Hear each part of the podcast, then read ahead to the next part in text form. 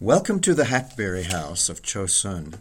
My name is Bob, and I'm reading first today from the December 2022 issue of the Voice of the Martyrs newsletter magazine.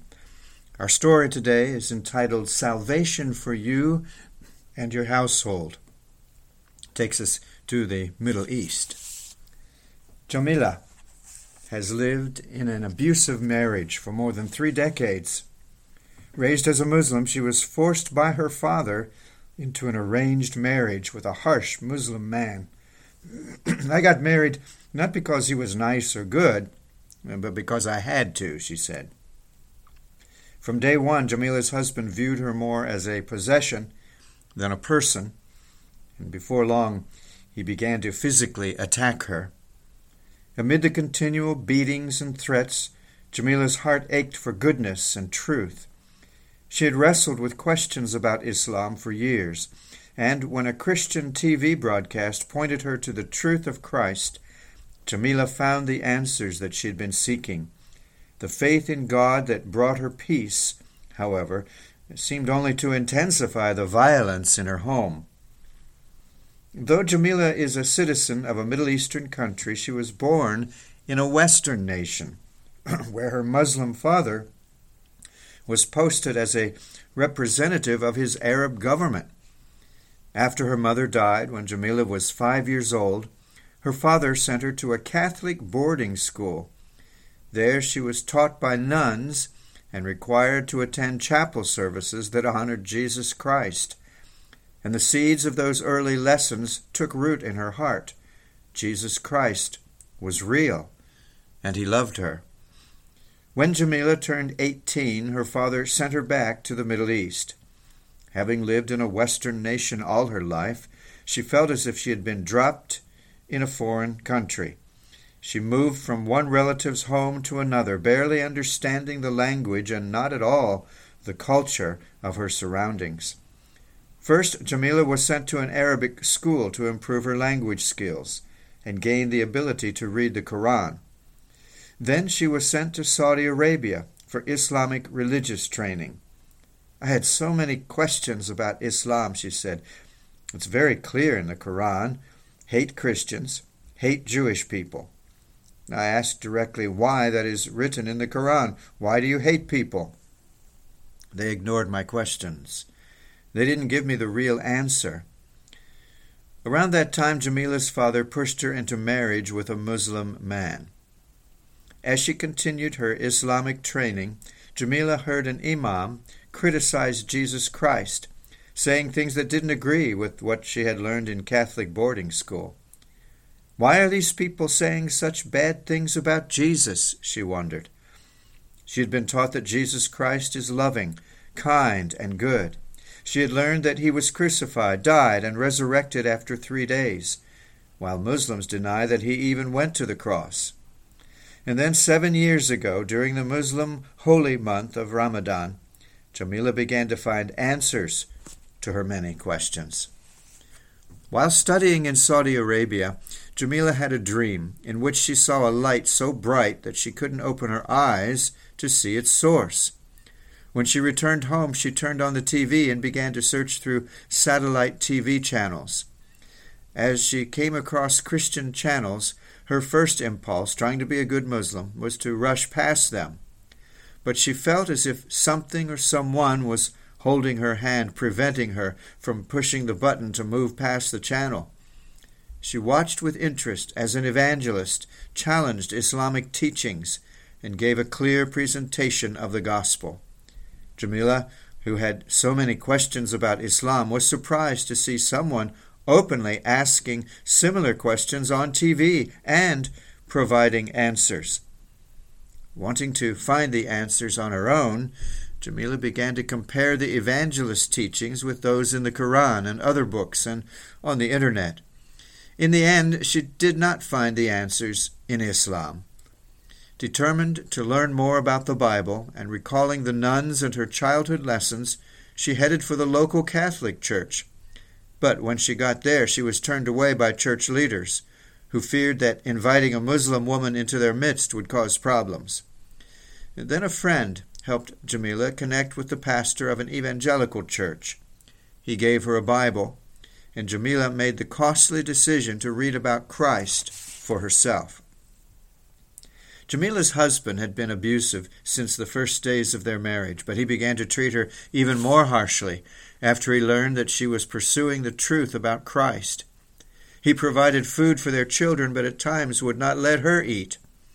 When she was sick, he prevented her from getting treatment, and the beatings continued.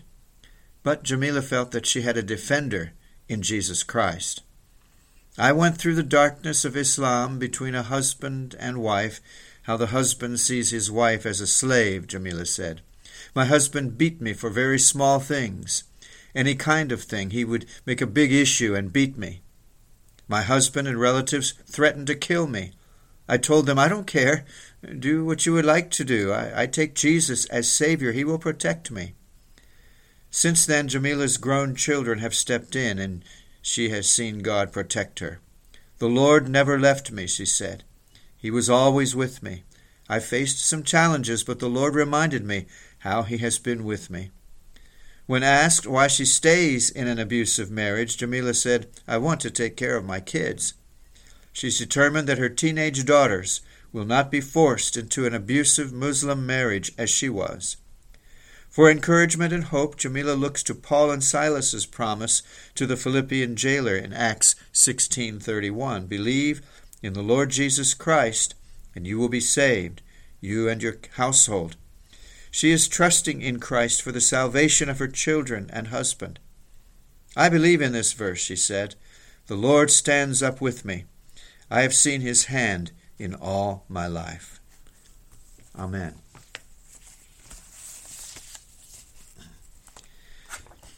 Next, I'm reading from a devotional book, also put out by Voice of the Martyrs. It's called Extreme Devotion. This book catalogs the struggles of God's people over past years. Today, we're visiting the country of Romania again.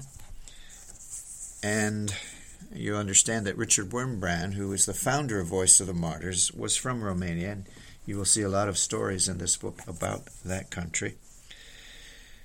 Um, it's in the nation of Romania, but the man's name is Demeter, D E M E T E R. Demeter? Demeter? I'm not sure. Well, let's call him Demeter, who suffered for many years in communist prisons. He had remained strong in spirit during his confinement, but his body was beginning to wear down.